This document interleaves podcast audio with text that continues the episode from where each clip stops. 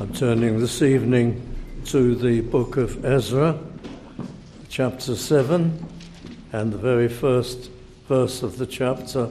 Now, after these things, in the reign of Artaxerxes, king of Persia, Ezra, the son of Seraiah, the son of Azariah, the son of Hilkiah, and so on to verse 6, this Ezra went up from Babylon.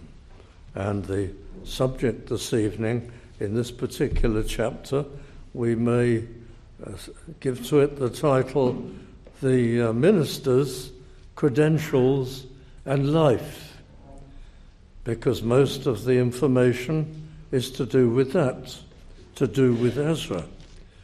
In fact, unusually, in these narratives, these records, you wouldn't think that the, uh, uh, all that was accomplished was entirely the work of God. Of course, it was, and it does say so, but it doesn't emphasize that. You wouldn't think that all that was accomplished was also due to the uh, efforts of the people. You'd think it was entirely through Ezra. His was the instrumentality and his was the life and the conduct which determined the measure by which God blessed them.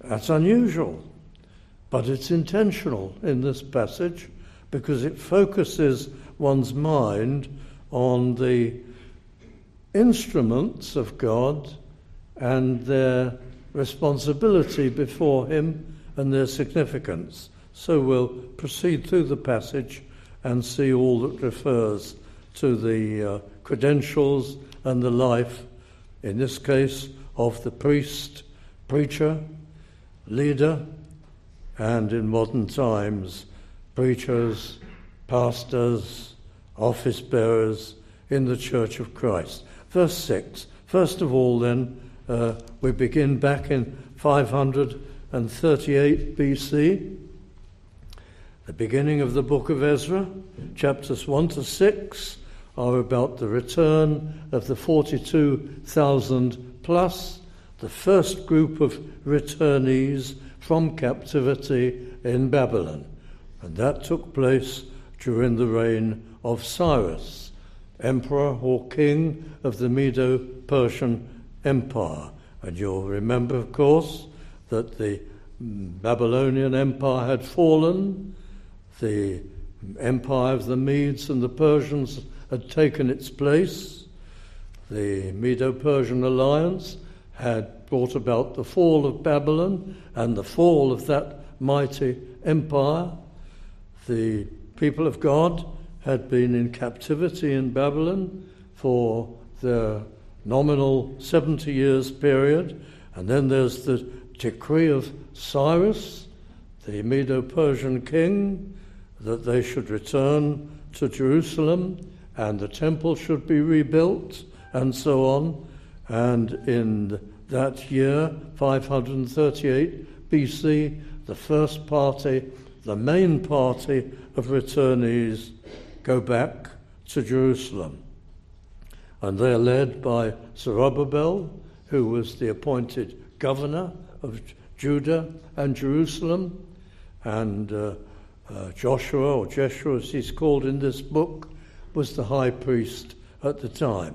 Well, now, between chapters 6 and 7, you move on to an event which took place some 80 years after the first return, and it's going to be the second party of returnees. But it's much, much smaller. And this is now in 458 BC, some 80 years later. And altogether, uh, the people who returned on the second party were coming up towards 8,000. Really, very few. And not many priests, and very few Levites. But anyway, most people, most people in the Babylonian captivity, most of the Israelites, had settled and were comfortable and didn't want to return.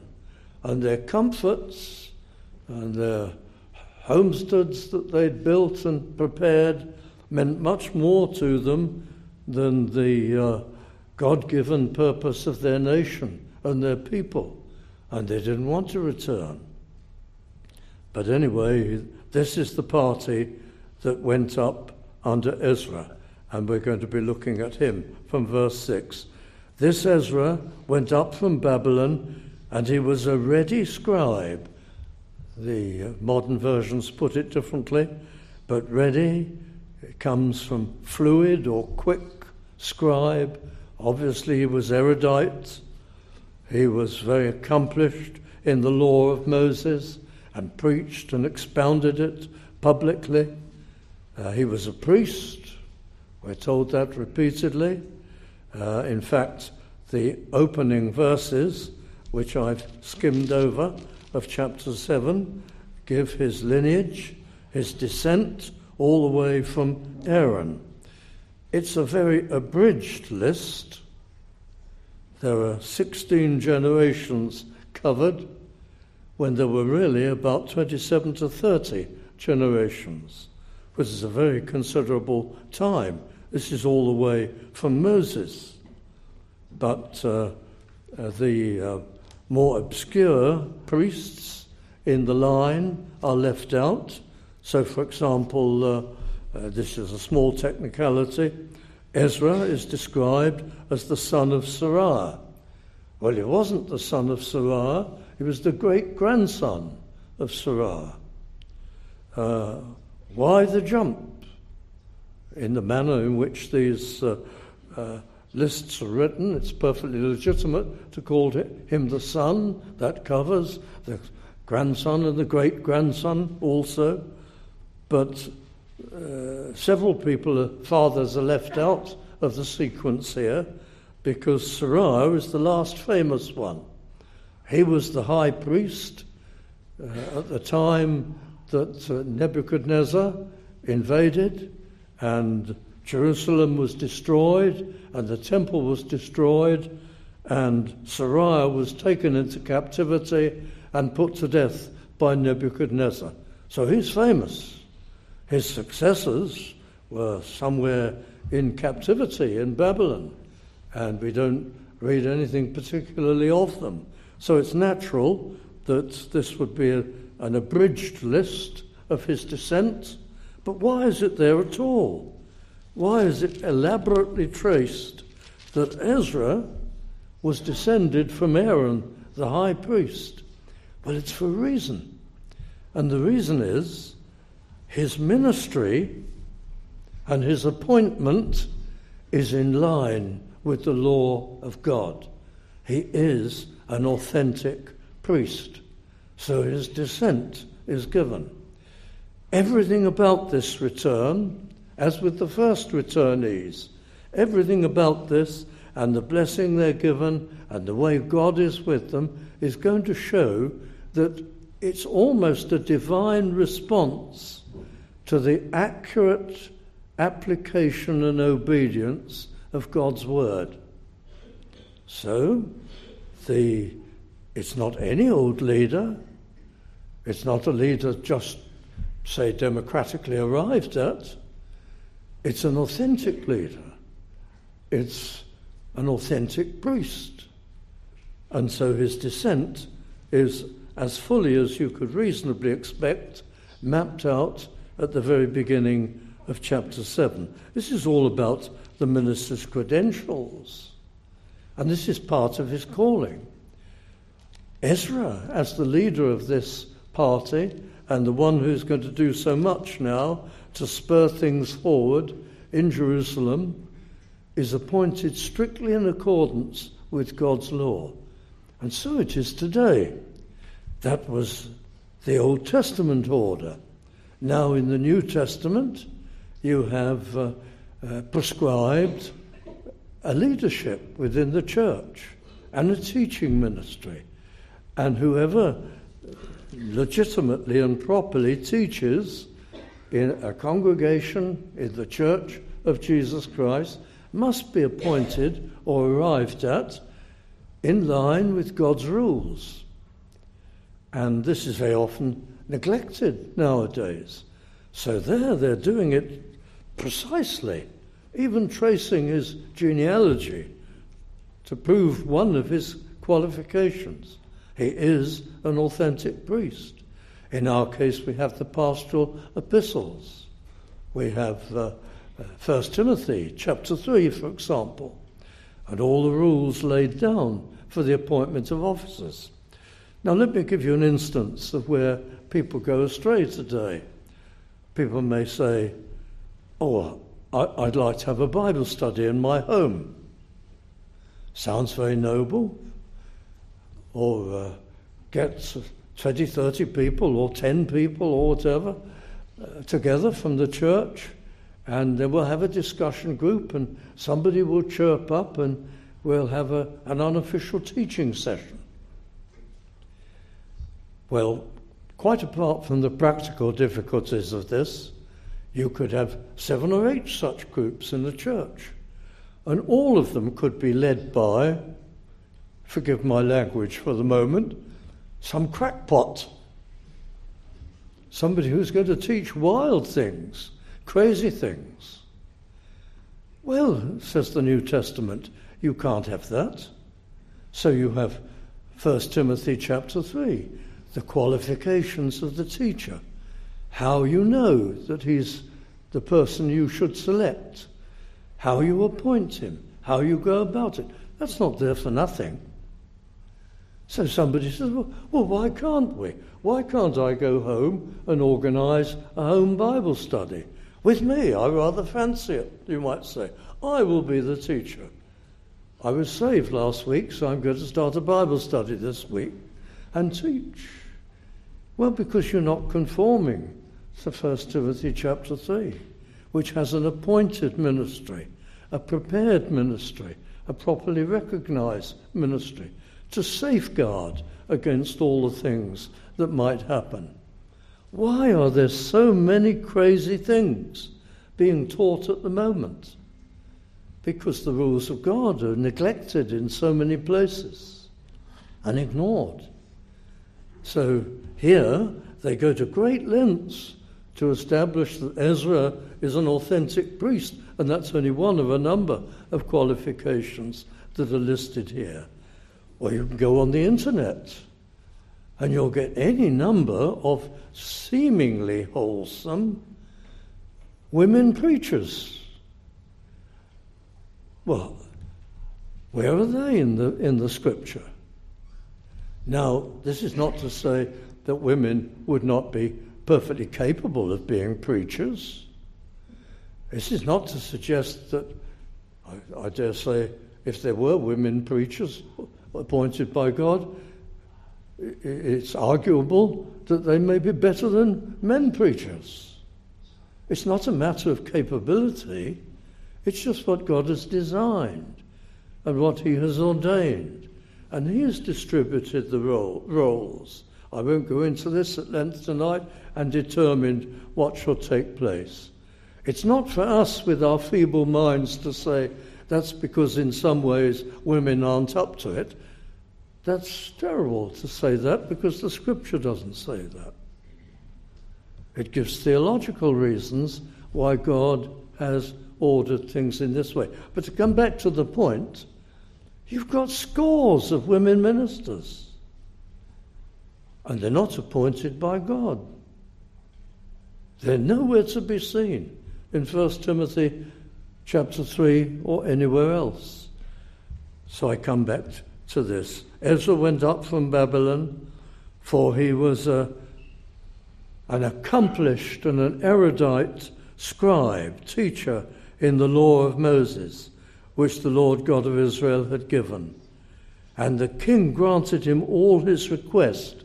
Evidently, Ezra had made an application and a proposal to the emperor of the Medo Persian Empire that he would now lead a party to go back to Jerusalem with further returnees and to hasten all the work that needed to be done there. He was known at court. You get hints of this through the book. He was, he was known in the royal court, he was there, he makes this application. But you wonder how much Esther had to do with this. Because between chapters 6 and 7 of the book of Ezra, chronologically, between chapters 6 and 7 comes, if you like, the book of Ezra. It doesn't, but that's where it's positioned. Ahasuerus, the king, in the book of uh, Esther, is exactly the same person as Artaxerxes here in the book of Ezra. One and the same person. In terms of time, the events concerning Esther took place between chapters 6 and 7 of Ezra. So when Ezra makes his application to the emperor, did Esther, his wife, have something to do with the king's mind being favourable towards it? Well, it's only speculation, but it's very tempting speculation. Well, Ezra was a priest and he was a scribe. And then at the end of verse 6, the king granted him all his request according to the hand of the Lord his God upon him. And that's a marvelous statement. According to the hand of the Lord his God upon him. What were his qualifications? Well, we've covered that he was a priest. We've observed that he was skilled in the exposition, the understanding and exposition of the law. If you go down to verse 10, you see this amplified. For Ezra had prepared his heart to seek the law of the Lord and to do it, and to teach in Israel statutes and judgment. This was in his heart, and he had the qualifications to do it. He evidently prayed for faithfulness. He prayed to see the applications of the word. He prayed for effectiveness in teaching them to make them memorable and to help people to see the necessity of obeying them. He complied with them himself. It's all there in verse 10 if you analyze the verse. Well, as in 1 Timothy chapter 3, though this is centuries before, he was called, he was ratified by the priests and the Levites. They all agree with him in this chapter that he's the man who should go. He's equipped by God and given ability to teach. He's confirmed by his behavior. He's a man of holiness. All the things that you find in 1 Timothy chapter 3 are here in the qualifications of Ezra also. He's endorsed by the people, and many go with him, and uh, he's circumstantially approved. He gets this great letter from the king and all the authority he needs to go on this mission. He's nominally an envoy for the king. The passage tells us that he's given the task of inquiring, of making a report, an assessment.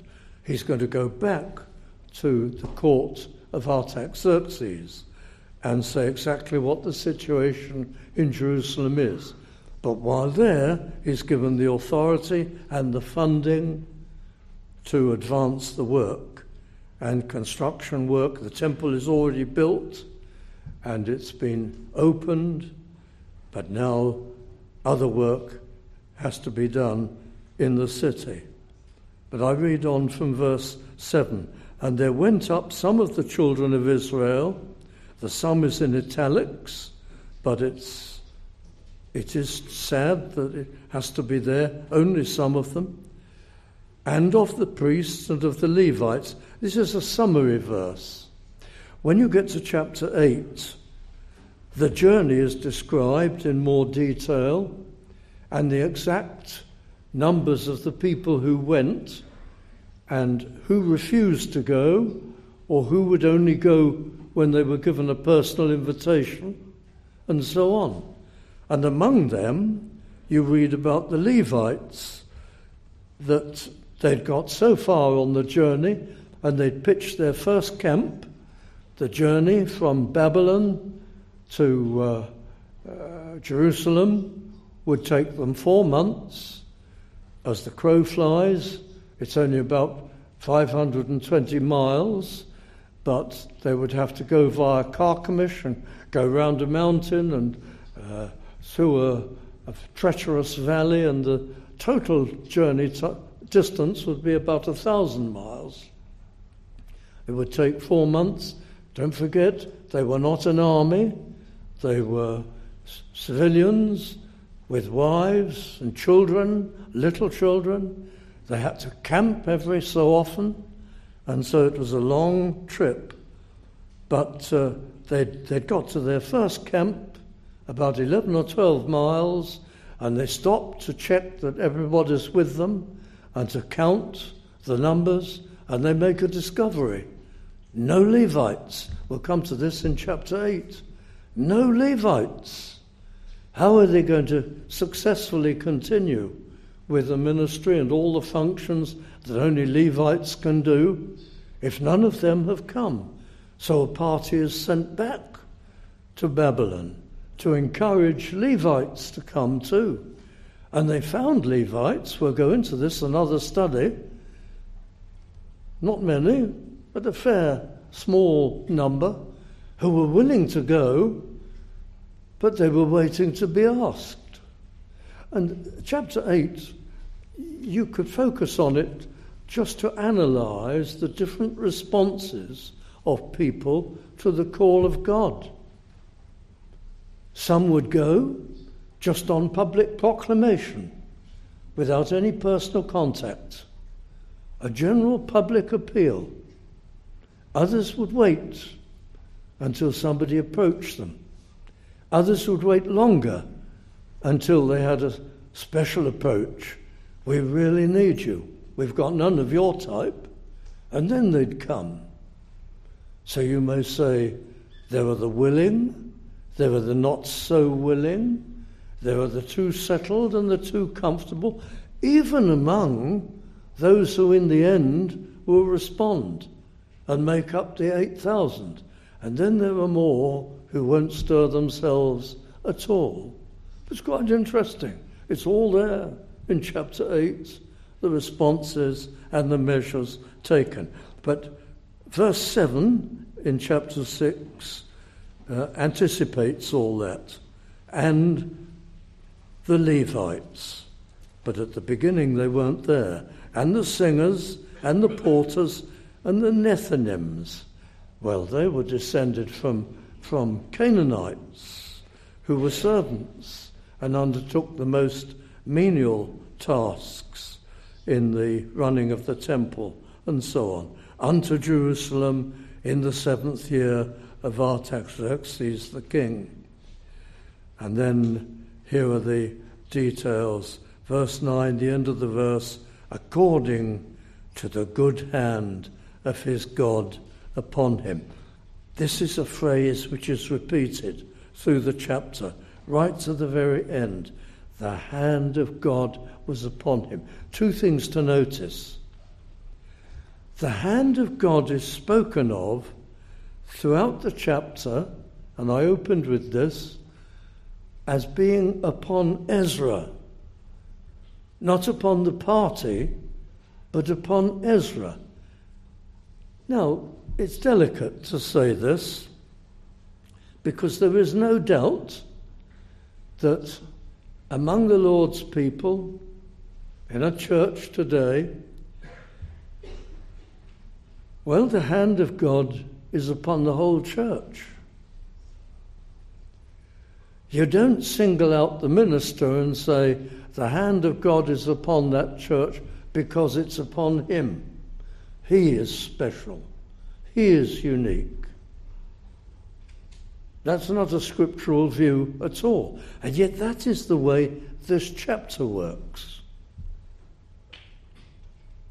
Because if you're putting the focus on any instrument of God, whether it's an individual person witnessing, whether it's a preacher or what, you're putting, he has got to understand the level of his responsibility. It is as though the chapter is saying, if Ezra had fallen, everything would have fallen. You could write another chapter and say, if the people had fallen, everything would have fallen. But this chapter is focusing on the, the leader. If he falls, everything will fall. If there's anyone here and it's forming in your heart that should perhaps God would have you preach or minister or be a pastor, do reckon with this. There's going to be a burden put upon you. And the burden is this things can be said to stand or fall with you. Are you prepared to leave, lead a separated life? Are you prepared to forego many perfectly legitimate relaxations, pleasures, associations? Because that's what you're called to. To focus tirelessly on making known Christ and teaching the Word of God? Are you going to be a person who would say, if I'm criticized, or too many people at any time uh, are disgruntled with me for one reason or another, I will not want to do this. I'm not prepared to look for the good in their complaints. I'm not prepared to, or if uh, you are not able to get the same level of fellowship as other members of the fellowship have with one another, if you should find yourself isolated in some way by your work of necessity, are you prepared for that? I'm just trying to find examples. If you're called to this work, then a lot depends upon you, and you've got to stand, and you can't falter. You've got to lead in the life of faith of the church. Everything that happens in your life, I'm not saying we're successful at this, but this is the responsibility placed upon us. Everything in your life has got to be processed by faith because you are the preacher to or the pastor to a company of people who have, are called to live like that. Every blow, every knock, every difficulty has got to be processed by faith. And you've got to set the example in that and never waver from it. And lead the people in the life of trust and faith. And this chapter is emphasizing this the responsibility which comes upon Ezra. And he's a kind of prototype or pattern for us. The hand of God was upon him, the direction of God. The hand of God is his direction. And today there are ideas going round in the churches that there's no such thing as Christian guidance. I often mention this. Just try to take your decisions in the light of the Word of God, but marry who you want to. It's your choice. Do the work you want to do. It's your choice. The hand of God means the direction of God. This applies to every Christian. We must be available to God. We must be asking Him what He would have us do. I won't now expound the procedures we follow to find the solution to that, but we are available to Him. It's what He wants. Oh, I would prefer to do this sort of work or that sort of work because I enjoy this, better than I enjoy that. Ah, but what, what would the Lord do? How will He lead? What is His will and purpose for me? The hand of God is a big phrase in this book, was upon Ezra and upon the people also. But primarily in this chapter, it's upon Ezra. It's direction, it's preservation, it's a constraining hand. It presses him on. When the hand of God is upon us, we're kept moving. Human nature says to us, Oh, but uh, I, I do this, I do that, I do something else for the Lord. Now I'm going to take a little rest. Now I'm going to switch off for a while. Now I'm going to coast. The hand of God is constraining. It's always there, a gentle pressure. No, you're moving forward. You can't stand still in the Christian life. You can only go forward or backwards. You can't stand still. The hand of God is a constraining hand. You know the meaning of the word? To constrain somebody is the exact opposite of to restrain somebody. Sometimes the word is used either way these days, and that's not right. If you constrain, you do the opposite of restrain. You pressure forward. The hand of God was upon Ezra, kept him moving forward all the time, reaching forward. The hand of God sometimes restrains.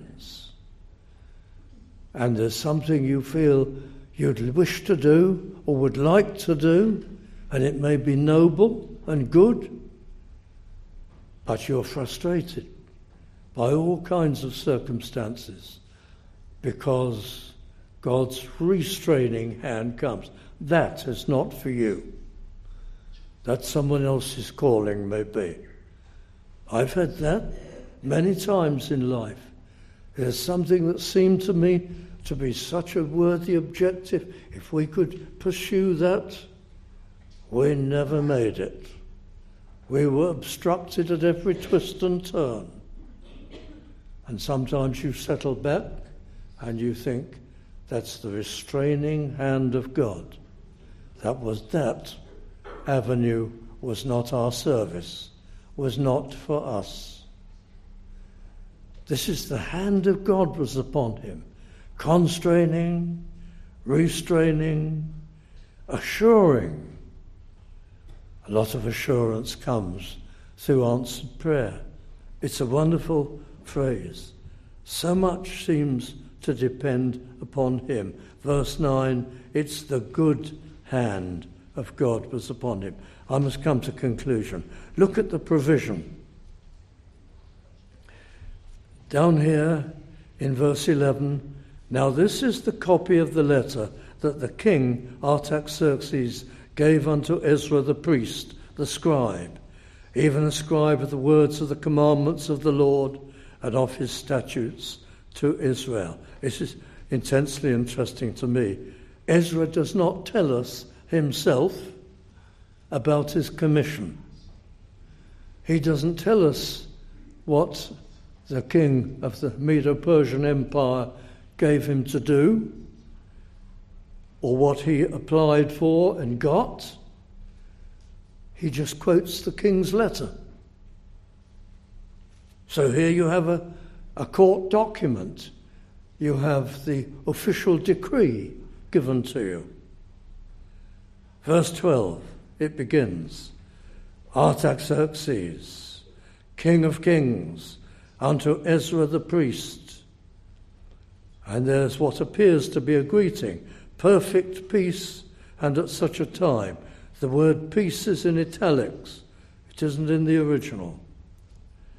And uh, Others feel that the translation has gone in a slightly wrong direction, and what the verse means to say is unto Ezra the priest, a perfect scribe of the law of the God of heaven.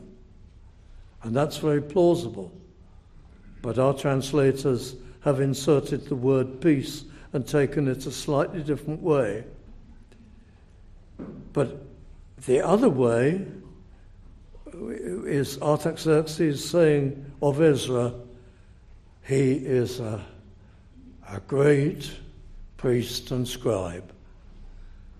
He knows his business. He's well instructed. It's an endorsement of him.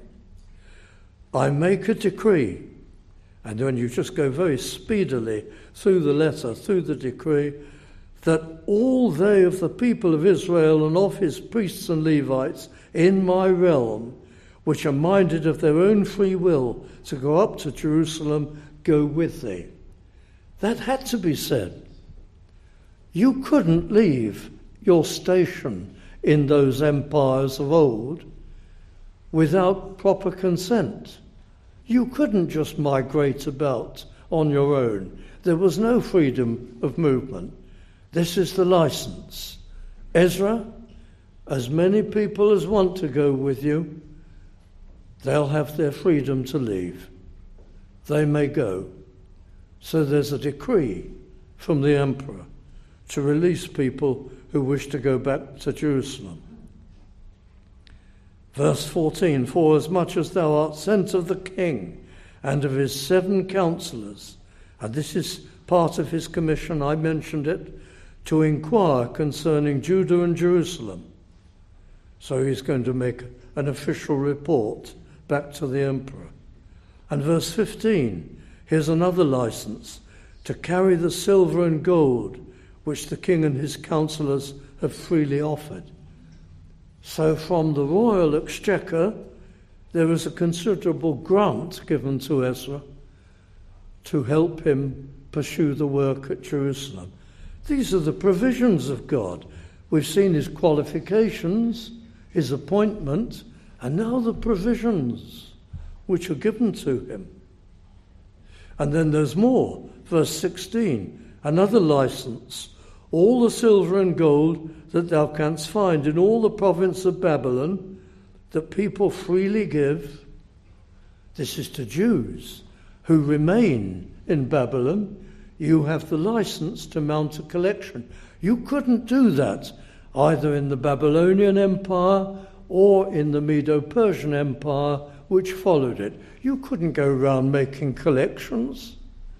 It would immediately be assumed that you were collecting for an insurrection, that there was going to be a rebellion. You couldn't collect money for anything. So a license is given to Ezra to collect as much money as the Jews in Babylon would subscribe to help their compatriots who went to Jerusalem. Verse 17 that thou mayest buy speedily with this money the substance of offerings and anything else that you need to do with it. Verse 18.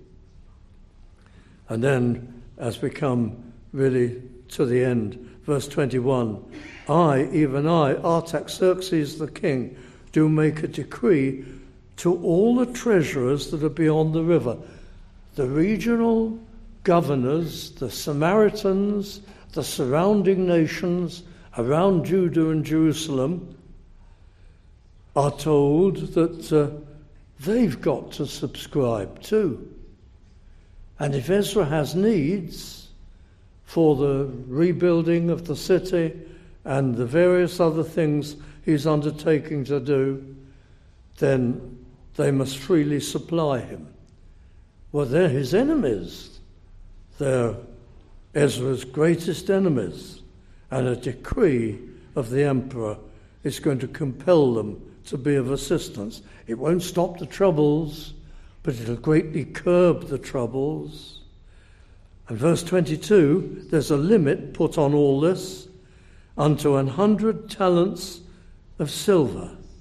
And a hundred talents of silver is four tons of silver, which in those days was a fantastic sum of money.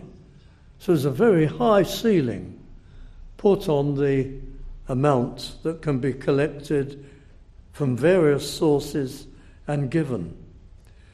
Verse 23 Whatsoever is commanded by the God of heaven, in the books of Moses, that is, in the law, let it diligently be diligently done. And a curious statement here, end of verse 23, what provisions Ezra is given. For why should there be wrath against the realm of the king and his sons?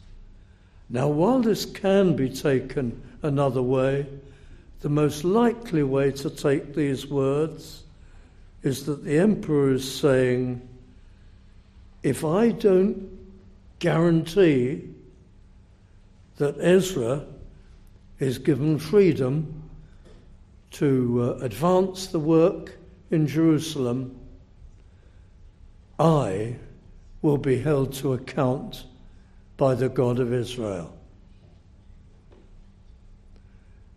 They all say he's a pagan king. But he appears to be. But at the same time, he's at least a fearer of the true God.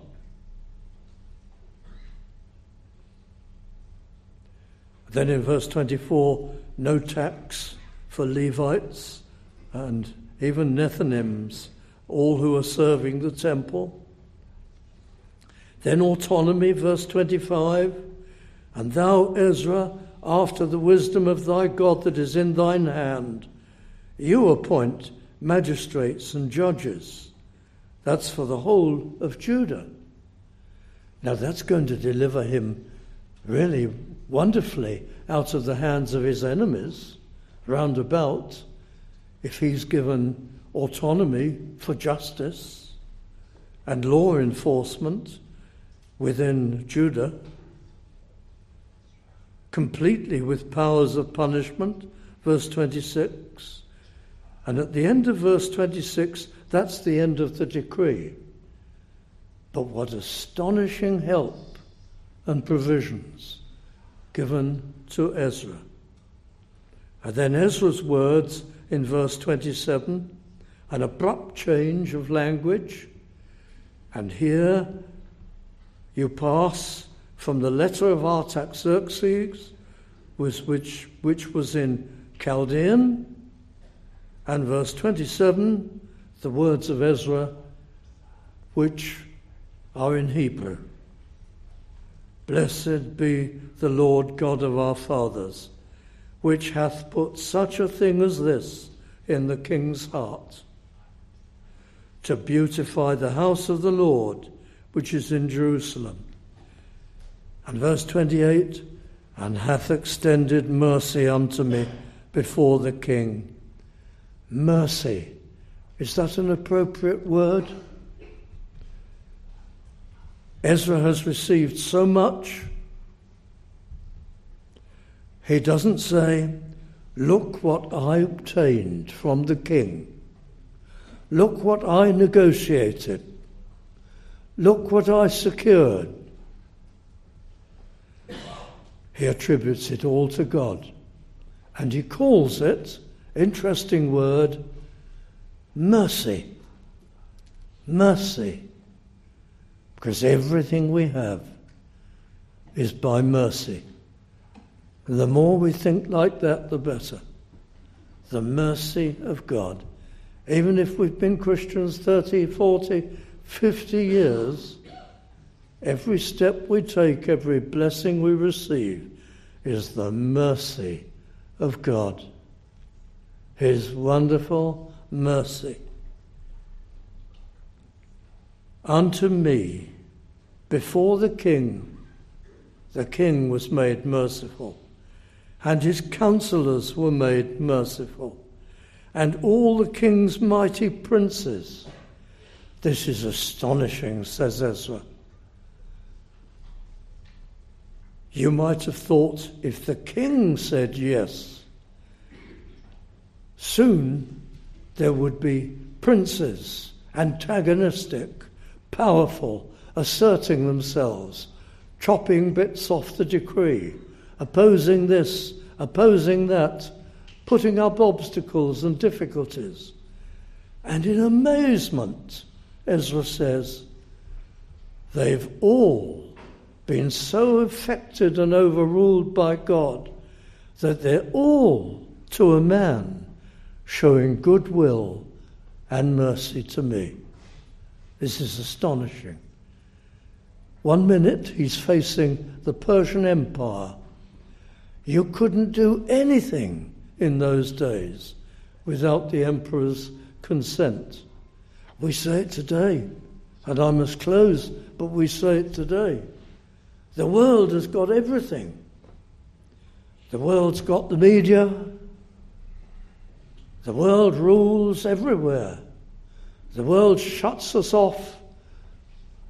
Radio and television, largely that is. The world has the marketplace and all the platforms. The world decides who gets a voice. The world operating through, say, the BBC determines only evolution will be taught, only atheism, only error. They control everything. What can we do? How can we function? How can we make a mark for the Lord? How can we get any? That's exactly the same in Ezra's time. You couldn't move without the Persian Empire and its officers and its powers clipping your wings, trimming your sails, boxing you in, shutting you up. Yet he has all this. Everything is turned completely round by the power of Almighty God. So it is today. No matter what the world thinks it controls, the people of God will be enabled to get through to all the elect, to all the redeemed, to all whom God will call.